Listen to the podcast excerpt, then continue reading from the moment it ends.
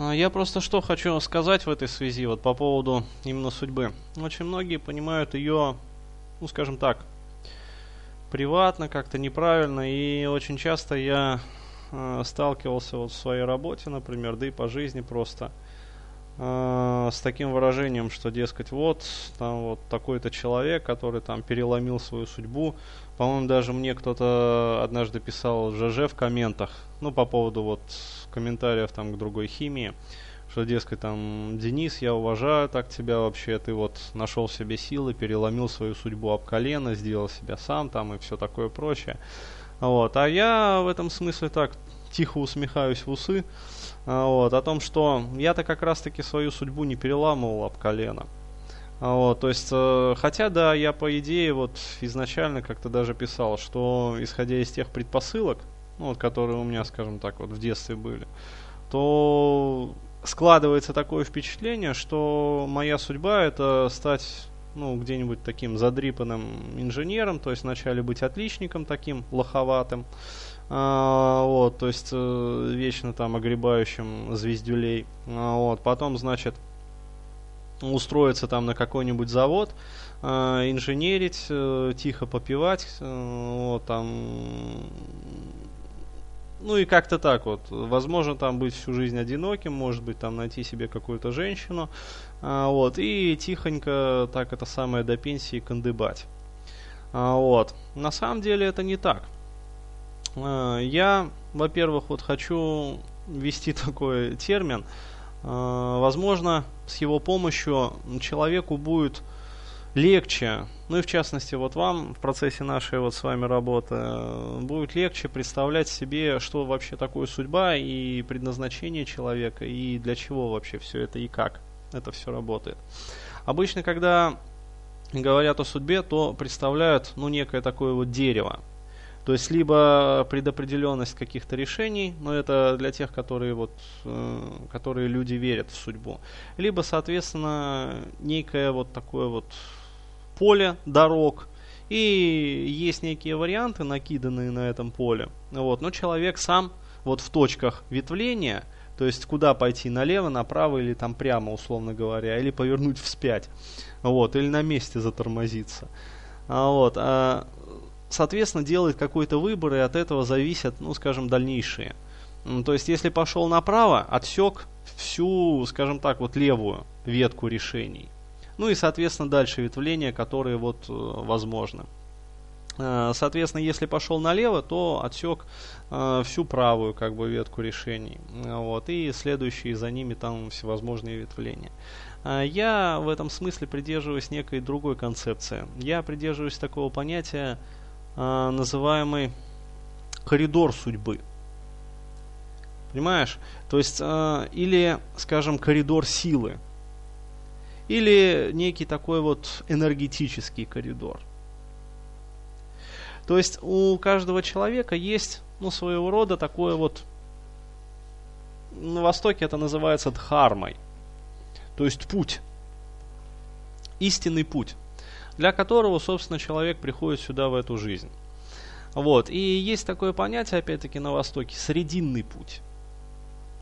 А, если ты, например, э, ты не училась э, в этом, в техническом вузе, нет?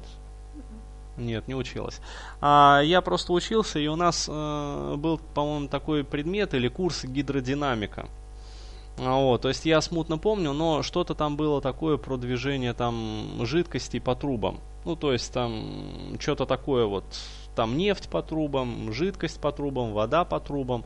А вот что-то даже мы, помнится, рассчитывали там какое-то давление Бернули, чего-то там по законам Бернули ли, я очень плохо помню. Вот, но хорошо я помню то, что быстрее всего жидкость движется в середине трубы. Понимаешь?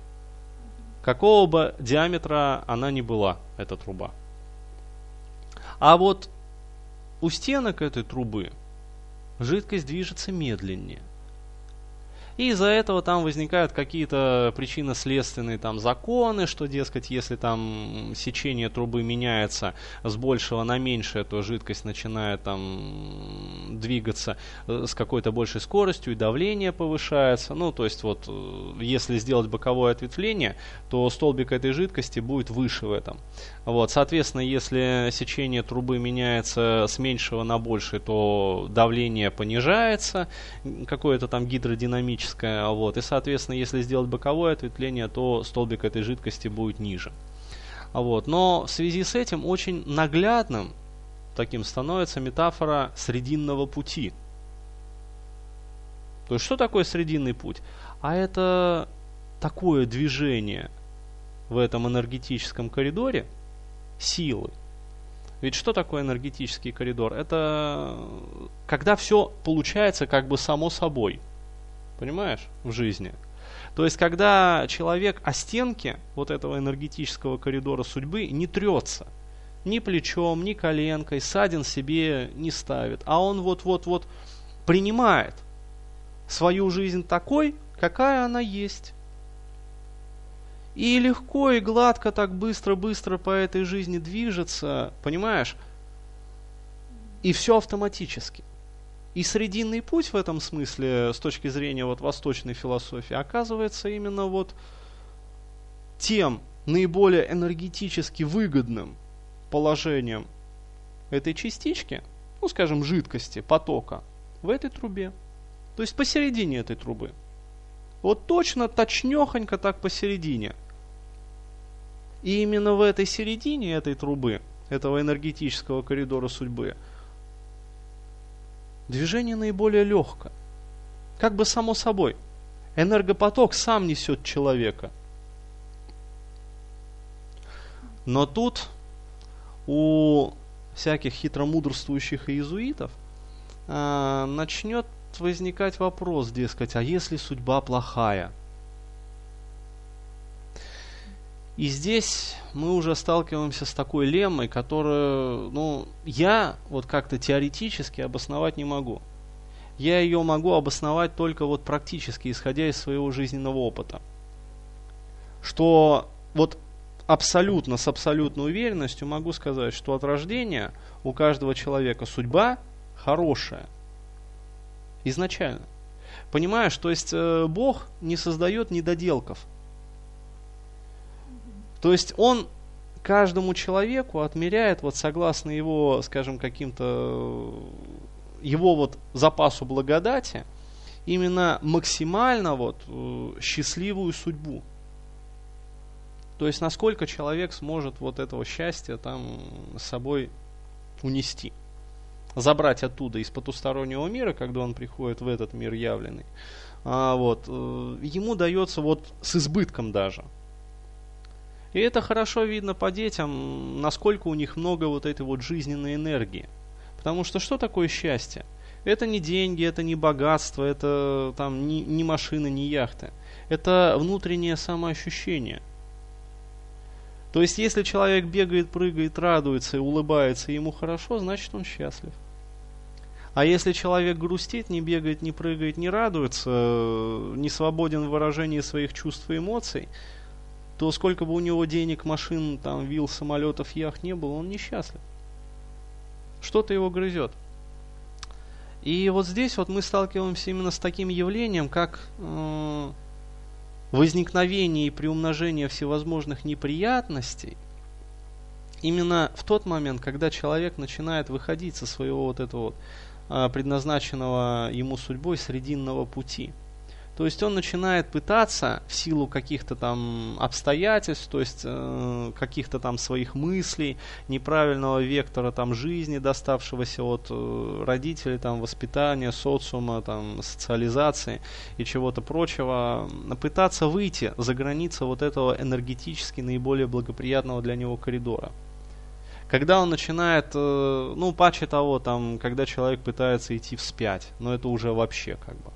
Вот, то есть такие люди, они очень быстро заканчивают свои годы, а, вот, и очень так радикально. Вот. Но когда, скажем так, вот человек пытается как-то вот прижаться к стенкам, выйти за границы этих стенок, то есть, в принципе, он может это сделать. То есть никто не говорит про то, что это вот такие вот жесткие стенки, за которые нельзя выбраться. То есть выбраться можно. Но что там будешь делать? И хорошо ли человеку будет за границами этих стенок? И вот когда человек постоянно борется со своей судьбой, с вот этим вот энергопотоком, который, ну, которым можно на самом деле только наслаждаться, и радоваться, что он вообще есть. Потому что это поток благодати. Когда он пытается этому потоку противодействовать, вот тут противостоять своей судьбе, изначально именно хорошей, вот тут у человека начинаются всевозможные комплексы, проблемы, заморочки и прочее, прочее, прочее. В частности, даже вот, э, несмотря на то, что ну, я делаю эту запись, в общем-то, общей, э, я просто, опять-таки, не называя имен, фамилии, скажу, что вот в твоем случае э, вначале бы имело смысл разрешить все вот эти вот, вот, вот задачи, насущные, потому что они важны для твоего здоровья, опять-таки, для наличия твоих талантов, соответственно, для здоровья твоих детей – вот, и уже потом открывать в себе вот все остальное, то есть таланты, жизнеопределение, самоопределение, то есть все вот эти вот моменты, которые на самом деле суть вторичны. Потому что здоровье и, скажем, продолжение жизни, они для женщины, в общем-то, на первом месте стоят. И уже только потом как бы стоит все остальное, то есть и таланты, и жизненные цели, и определение, и прочее, прочее, прочее. И вот когда человек движется именно в согласии, то есть разрешает каким-то образом там свои, свои там какие-то задачи или проблемы, там, а, которые он успел там предыдущее время создавать себе вот противодействие своей судьбе.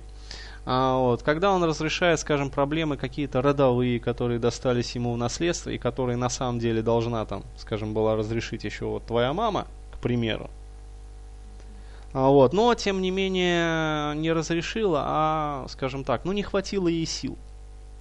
То есть она на самом деле в этом опять-таки не виновата была. Ей просто не хватило сил. Вот, потому что она вот отклонилась с этого пути. То есть вместо того, чтобы актуализироваться на этих проблемах, каких-то задачах, она с него свернула и, скажем так, пытается это дело запрессовать по сей день. А на вот такие вот вопросы, такие предметные, что, дескать, э, зачем ты это делаешь, она уходит от ответа. Э, такой вот формулировкой, дескать, меня так воспитывали, и я также воспитывала. Вот. Но это надо разрешить, понимаешь? Потому что до тех пор, пока это не разрешится, это все вот будет преследовать, преследовать, преследовать. Понимаешь, это, знаешь, как э, человек, который вот, вот есть река огромная, мощная, полноводная, а человек пытается построить на ней плотину. Естественно, уровень воды возрастает, там мегатонны вот этих вот водных толщ, они начинают на эту плотинку давить, как-то прорываться, разрушать ее.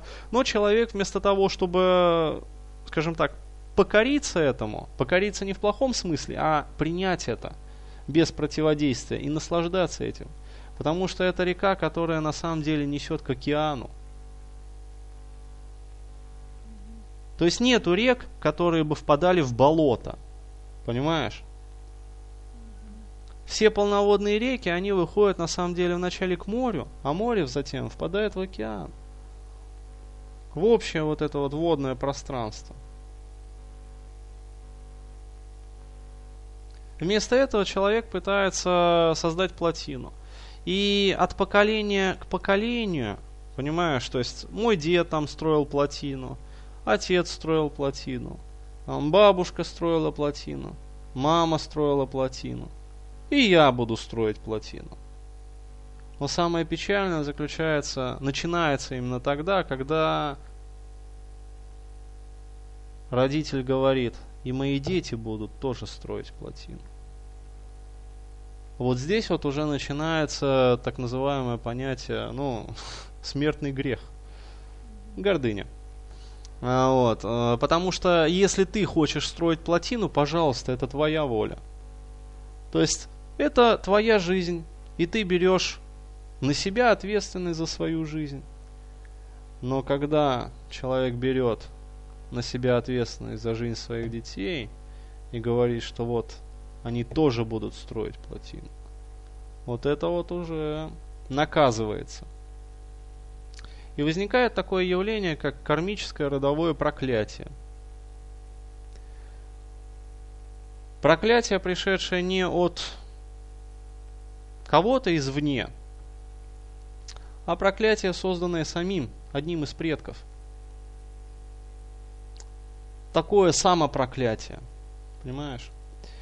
Когда человек вот этими вот действиями, потому что это, что такое вот строительство вот этой вот плотины? Это действие против абсолюта. То есть, когда человек выходит на борьбу с Богом и говорит, вот я тебе Кузькину мать твою за ногу. То есть он, конечно, может там что-то, вот, но расплачиваться за это будут его дети. Потому что у реки мощь неограниченная.